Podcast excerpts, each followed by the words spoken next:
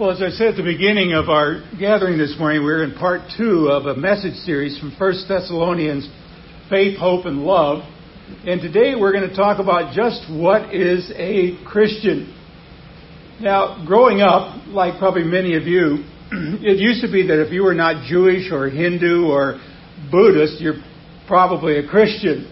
Uh, whether you were Catholic or Lutheran or Baptist or Episcopalian, but these days uh, you really can't hardly tell who is a Christian and who isn't until you really know what that word means. Now, here's a few things that I've heard over the years as a pastor and as a teacher. Well, of course I'm a Christian. I was born in America, for heaven's sakes. Or, well, I was raised in a Christian home. Well, so was your dog and so was the cat. Uh, I was baptized Catholic. Well, yeah, but that's not enough water. I was baptized as a Baptist. Uh, well, I go to Restore. Yeah, that makes you a Christian. Well, I read my Bible every day.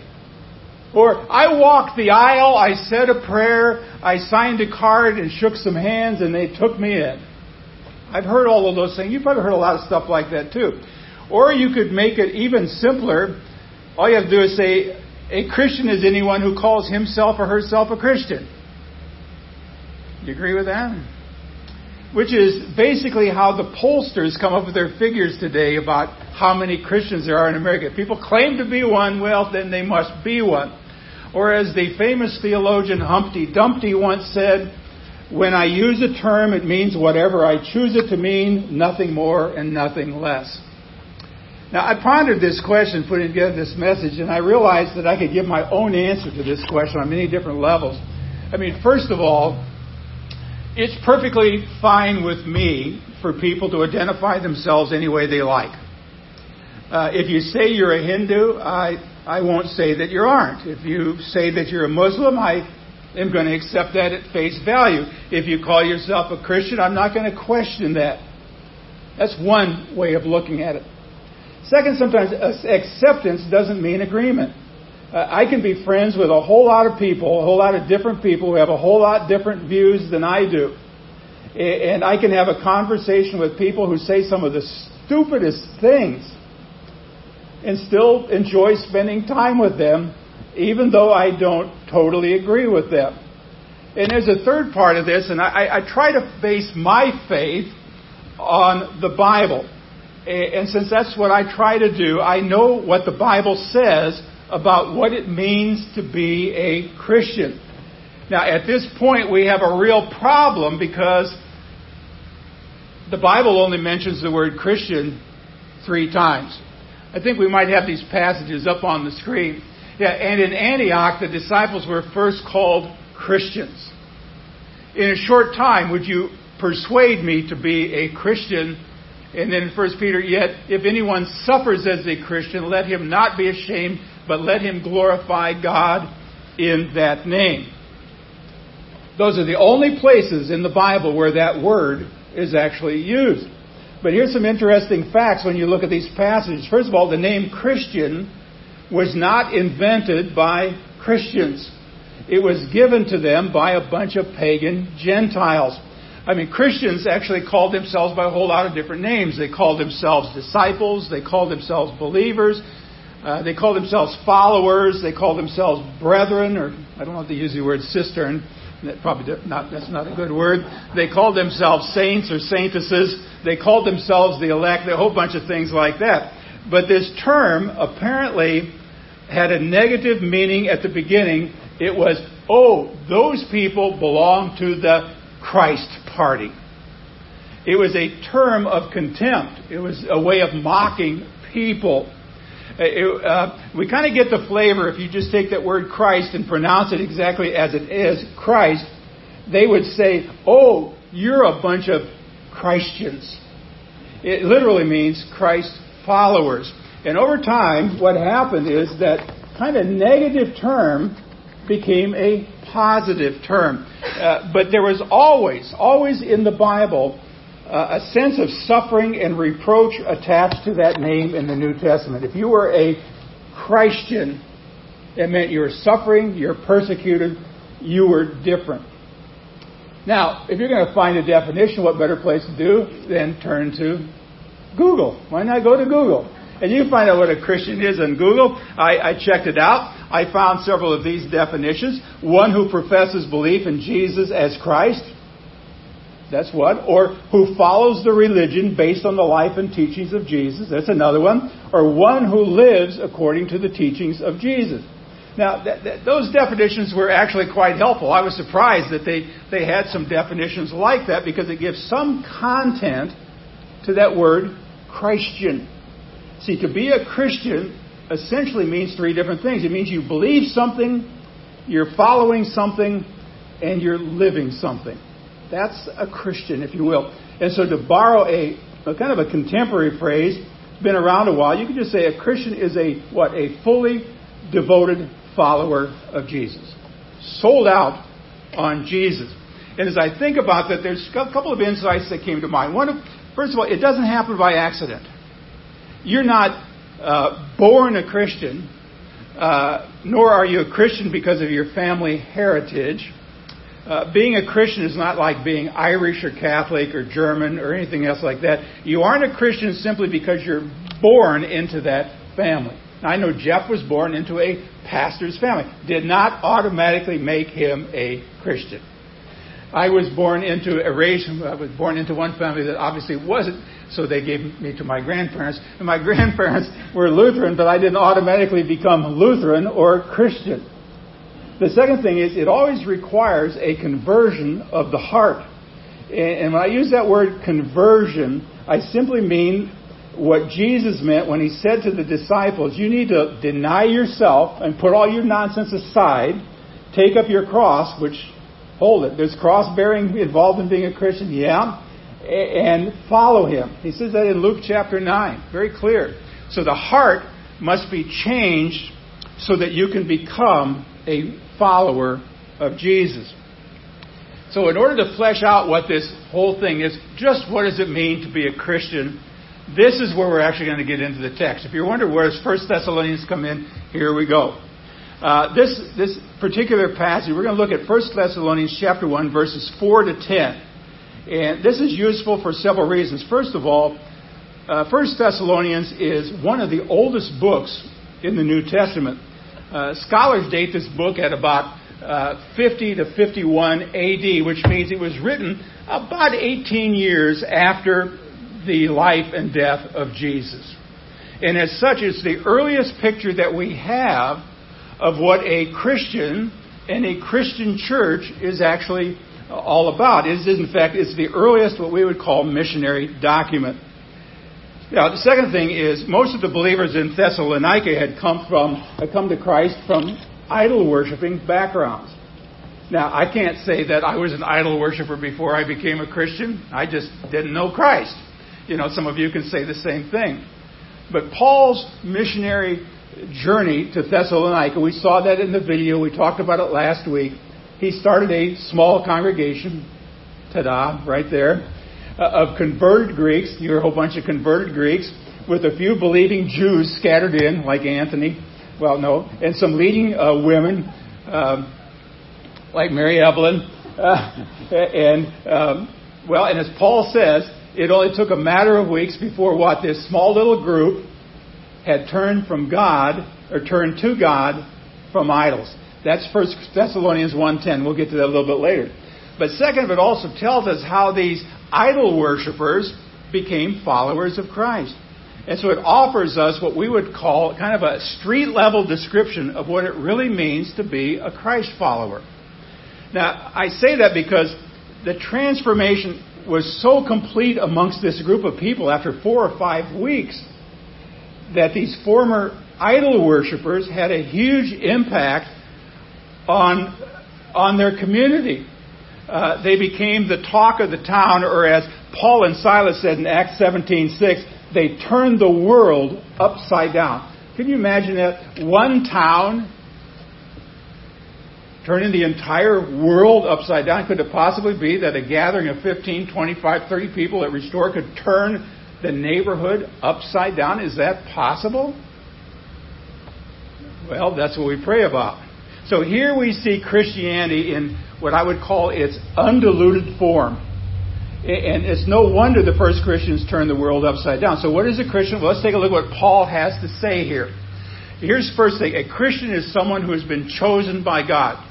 Now, I'm not going to get into election and all that kind of stuff, but let's understand God knew who was going to become a Christ follower from the very beginning. Okay, we, we're going to accept that. Now, in verse 4, it says, For we know, brothers, loved by God, that He, God, has chosen you. So if you call yourself a Christian today, guess what? He chose you, Lou, long time, way before you were ever born, before the world began. Um, and so this speaks of the sovereign grace of God in salvation. So, do you know what? Do you know that God actually chose you to be saved? If He had not chosen you, guess what? You wouldn't be saved at all. Now, sometimes I get a kick out of people say, "I finally found Jesus," and I go, "Where was He hiding? was He? Oh, okay, He's under here. I found Him. I found Jesus." Um, but if He had not found us, guess what? We would have never found Him. Uh, salvation begins always with God. It doesn't start with us. He chooses us, and then we believe, not the other way around. Now, putting this the matter this way, I simply mean to declare that salvation is all by grace, all of God, all the time. It's just that simple. So, as a Christian, and I've been one for a long time, it's a person who has been called or chosen by God, chosen by God Himself, and uh, it's not anything to do with me um, or a personal accomplishment, but I understand that it is by grace alone, faith alone, love alone, all of those things. That word alone has got nothing to do with me. Here's the second point. A Christian is someone who responds to the gospel. Now, the gospel, euangelion, that's the Greek word, the good news, responds to the good news. And here he says in verse 5 because of our gospel, because of our good news came to you not only in word, but notice this, also in power and in the Holy Spirit and with full conviction. That's really something. See, when the word is preached in the power of the Spirit, and I don't care what denomination you're in, when the word of God is preached as it's supposed to out of Scripture in the power of the Spirit, it ought to be producing deep conviction in the hearts of the people who are listening. Now, even when we're not doing our best job as preachers, I mean, I have preached some real clinkers in my life. I know. I, mean, I walked away and I went, what was that all about? And if I don't know what that was all about, what did they even think it was all about? Although I, I will have to say, I preached a few sermons, I thought, that was the worst thing I've ever done. And people go, oh, Pastor, uh, the gospel just laid heavy on my heart today, thanks to the Holy Spirit. So it shows you that it's got nothing to do with us. It's the power of the Spirit through the Word. That's why full conviction uh, matters so much. It means people are so deeply convicted, first of all, of their sin and their need for a Savior that they literally run to the cross and they embrace Jesus as their only hope of heaven. Now, I'm going to back off here a little bit and talk about a time I was preaching in Russia. And um, I was asked if I could preach at this place the next day. And I said, yeah. And they, said, they had a little community, and said, we just want you to come and preach. Well, I got picked up in the morning. I got taken to a kind of a beat up old opera house in Russia. And inside were several thousand people. And I said, I thought you said there was only a small group of people. He said, we decided to have a friendship Sunday. We offered them food and told them we had a world renowned evangelist with us. Now, I'm sitting on the platform with two guys I brought with me from Trinity Lutheran Church in Bloomington, Illinois, and I knew neither of these guys were evangelists nor were they world renowned. And I realized I was it. And he said, Oh, by the way, when Dr. Kolb is done speaking this morning, he and his team are going to do a healing service at which time I felt like exit stage left and feet don't fail me now. But when it was all over, when I preached, and it's like, oh my gosh, I turned to my two prayer partners and I thought, I have a church sermon prepared for this morning. Because the guy asked, How many of you here this morning? Now, picture like 3,000 people. How many of you know who Jesus is? The front row of this little church, they raised their hand. How many of you don't know who Jesus is? Well, another 2,950 people raised their hand. And I looked at my friends, and Mike said, Good luck. Good luck. Now, I don't remember much more about this, but what, so I kind of slid this up. I took my Bible and I opened it to John chapter 1. And I preached for about an hour and 15 minutes. I'm not going to do that to you this morning unless I come up with another story. Uh, but I preached for about an hour and 15 minutes, starting in John chapter 1. I got all the way through, of course, John 3, 16, 17, and 18. And then I stopped. And the guy got up, he says, I'd like to have Dr. Cole down in the center aisle, his two prayer partners, and some other people. And if there's anybody here today who's heard the gospel and wants to receive Jesus as Lord and Savior, come on down and they'll pray for you. I, I can still, it's like a Billy Graham crusade. I could not believe people streaming out of the aisles coming down. Now, I'm saying all of that to tell you about the very first person who came down. An elderly gentleman. He had been a part of the Russian army told me through kind of broken English, Russian, and interpreter that he had been responsible for the death of many people during the wars. But now he was a child of God. And I said, okay. I said, what does it mean to be a child of God? And he said, God chose me. God loves me. God has saved me. I'm a child of God. And I said, yes, you are a child of God. And then he looked me in the eye and he said, Now what? I wrote a book called I Believe Now What. I think there's one last copy over there about what. But it just shows you here's somebody who responded to the gospel. Now, I should tell you, when the healing service began, the first person that came down, uh, their heart was on fire because somebody had placed some uh, evil spirits within them. And so it wasn't just praying for people, you know, they had a bad week. These were demon possessed people. But this is what happens when the gospel is preached. People are changed. Now, it has nothing to do with me. I was just, I was just some dumb pastor from Illinois who got hooked into preaching someplace. I had no idea what I was doing. And all I had was the Bible and the Holy Spirit. And what happens? Not me, but God's Word and the Holy Spirit changed lives. People were convicted.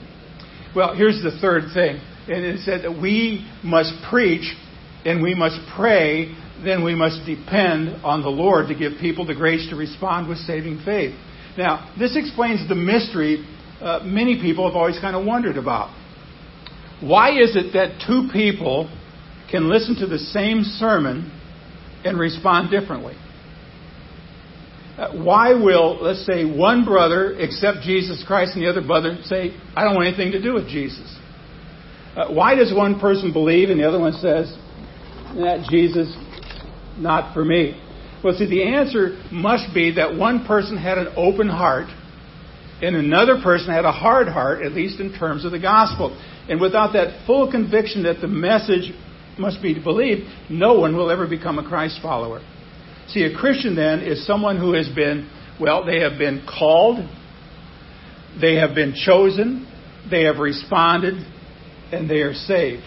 Now, here's the third, the third point. A Christian is someone who regards Christ as infinitely more valuable than earthly suffering. Verse 6 And you became imitators of us in the Lord for what? You received the word in much affliction with the joy of the Holy Spirit. See, that characteristic might surprise you a little bit because it speaks of how the Thessalonians responded to the gospel. And in their particular situation, coming to Christ from a background of pagan worship, they forced or they faced enormous cultural pressure. And I have no doubt way back then that they faced opposition from their family members who thought they were nuts uh, who, uh, and in these early days of the Christian movement, it was not popular to be a Christ follower. But notice the little phrase, in spite of severe suffering. Now, I had to go look this up because, you know, severe suffering could mean you got a headache. But in the Greek, it means pressed to the limit. Pressed to the limit.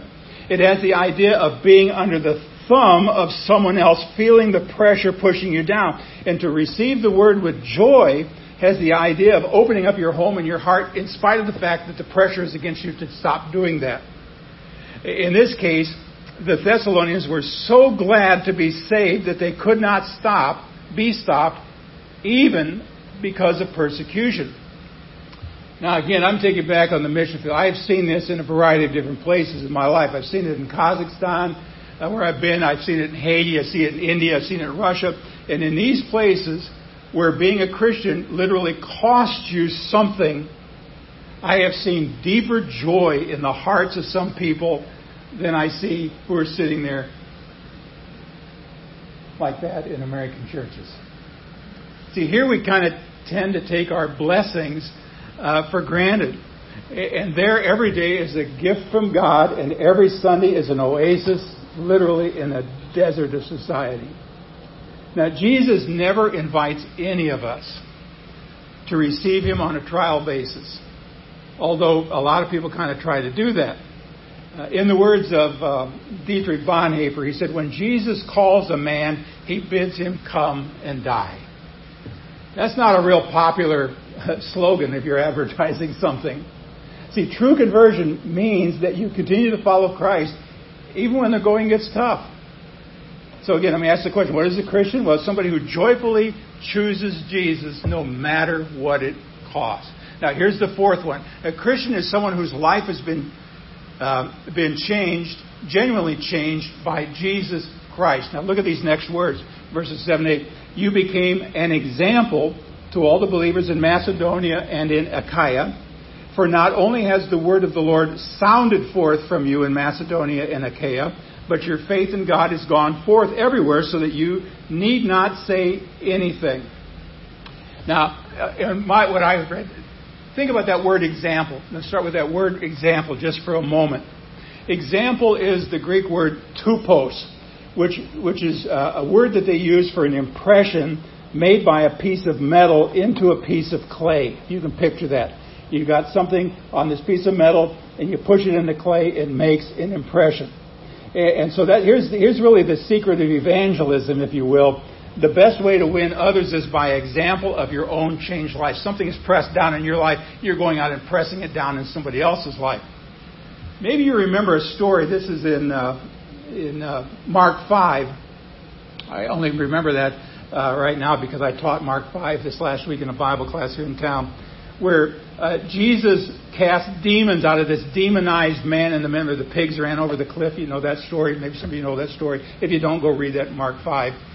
And um, he immediately asked Jesus, Can I go with you? I want to be willing to I want to go everywhere with you. And Jesus says, No. Uh, go home. Go home to your friends and tell them what the Lord has done for you. And so we all know what a satisfied customer, if you will, is the best advertisement for any product. Uh, you guys are the best salespeople for Restore or for what it means to be a Christ follower. So the best place for you to impact for Jesus is right where you are. Uh, you don't have to go overseas to be a missionary. Uh, you don't have to have multiple degrees to be uh, a person who can do this. You can start just by living for Jesus showing the difference that he makes in your life on a daily basis. Now, this word sounded forth in that passage, again, another great Greek word, ekatio, means to sound forth like a trumpet or thunder. Uh, you start by living for Jesus and showing others the difference it makes on a daily basis. So this sounding forth, it kind of, when you share Jesus, it kind of rumbles through the neighborhood, kind of like thunder does here in the Ozarks. Now, that's one thing I, I get a kick out of here living in the Ozarks. When it thunders by my house, it just rumbles and rumbles and rumbles, and it keeps rolling through these hills and valleys. So, in, in the words of one commentator, the Thessalonians sounded reveille, and the whole province woke up. So, there's the evidence, if you will, of true Christianity. First, you receive God's word gladly, then you live it out on a daily basis. And as you do, the message of the gospel just kind of reverberates in every direction. All those around you begin to sit up and notice. In other words, a Christian, a Christ follower, is a person who's uh, changed life, uh, changes other people because of a commitment to be like Jesus and to follow him wherever he leads. I don't know if any of you have had a life, I know you haven't had a life exactly like mine, but I don't know if you ever had this experience where somebody meets you after many years and they get to talk and they go, you know something, you're really different than I remember. And I kind of go, yeah. They say, weren't you part of this group called the Rat Pack? And I go, yeah. You guys were. I said, yeah. so what gives? I said, well, what gives is Jesus. That made a difference in my life. That is no longer part of my life. This is my life now. It's a changed life that changes others to be more like Jesus and to follow him wherever he leads. Now, here's the fifth point. A Christian is someone who's gone all in for Jesus. Sold out, if you want to use those words. Verses 9 and 10. You turned to God from idols to serve the living and true God, to wait for his Son from heaven, whom he raised from the dead, Jesus, who delivers us from the wrath to come. Now, again, there's, there's two interesting verbs in that sentence here. And, and the first one is you turned, then it says you serve, and then you wait. See, the whole Christian life, if you will, can kind of be revolving around just those six words. You turned from your old way of life. Uh, you now serve the living God. And now what are you doing? You're just waiting for the return of Jesus. Those phrases give us the three tenses of the Christian life. In the past, you turned from whatever your idols were. In the present, you're serving a living God. And in the future, hey, I'm just waiting for Jesus to come back. And if he chooses to come back before I end this sermon, it would delight me to no end. We'd all be out of here without even taking a collection. So let's go back. We don't take one anyway. But let, let me go back to the question posed at the beginning What is a Christian? Well, I have my own answer to this. I don't know if I put it on the screen or not, uh, but maybe I did. But a Christian is a person who's been totally or truly converted to Jesus. It requires, it, it begins with God, uh, and, it, um, and it's His choice of us. It requires the true preaching of the gospel. It leads to a heartfelt acceptance of Jesus as Lord and Savior. It results in a changed life, and that change changes other people's lives too. Now, I want you to understand that it begins with God and His choice of us. It requires true preaching of the gospel. It leads to heartfelt acceptance of Jesus. I'll say that again, of Savior. A changed life that changes other people. So the question is, are you satisfied with Jesus? Are you satisfied with Jesus? Are you satisfied with Him today? Now, if you look within, if you look at yourself, you're always going to be disappointed. Uh, because your faith will almost always seem like what you're doing is not quite enough. That work righteousness kind of likes to pull you back, back some other direction. But if you look at your heart, well, guess what? You're only going to see your sinfulness. If you look at your outward performance, uh, you'll be discouraged by your failure to live as a true Christian. So, an honest self examination leads to this conclusion. We have done things we ought not have done. We have left undone things we probably should have done, but either way we look at it, we have to acknowledge we've already done that today in brokenness. We are a bunch of pathetic losers, and if God only wanted winners, guess what? Um, we probably wouldn't have been chosen anywhere along the line because we've all sinned, we all fall short of the glory of God. So, don't look to yourself. Don't look at yourself to find the answers because if you do, you're only going to be disappointed. You have to look outside yourself, and that means always keeping your eyes focused on Jesus and the cross. And when you look to Jesus, this is what you find. 2,000 years ago, Jesus died on a cross. Not quite a fancy one like that on the wall. He poured out his blood for your sins and my sins. He died in our place. He took all of our punishment that we might be saved. He, we are cleansed, we are forgiven, we've been declared righteous, we are called born again, and we are the true children of God. And when God looked down from heaven and saw his son Jesus dying on the cross, he said, I'm satisfied with what my son has done. And we know that he was satisfied because on the third day, what happened? He raised that son back to life again. God was satisfied. So the question is are you satisfied? That's the central question of the spiritual life. Are you satisfied with Jesus? Or do you think that you somehow need to add something to what he did for you? That's why I'm going to ask the question one more time. So, what is a Christian?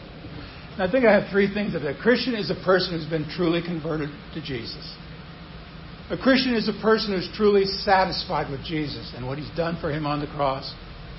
A Christian is someone who is so satisfied with Jesus that he said, I'm trusting in the Lord Jesus Christ completely for my salvation. A Christian says, if Jesus can't take me to heaven, I'm not going there. That's what a Christian says, and that's what a Christian is. Maybe that's why we sing this next song, to remind us that He is the Lord of all. Why don't we stand? And join Mary Evelyn in this song.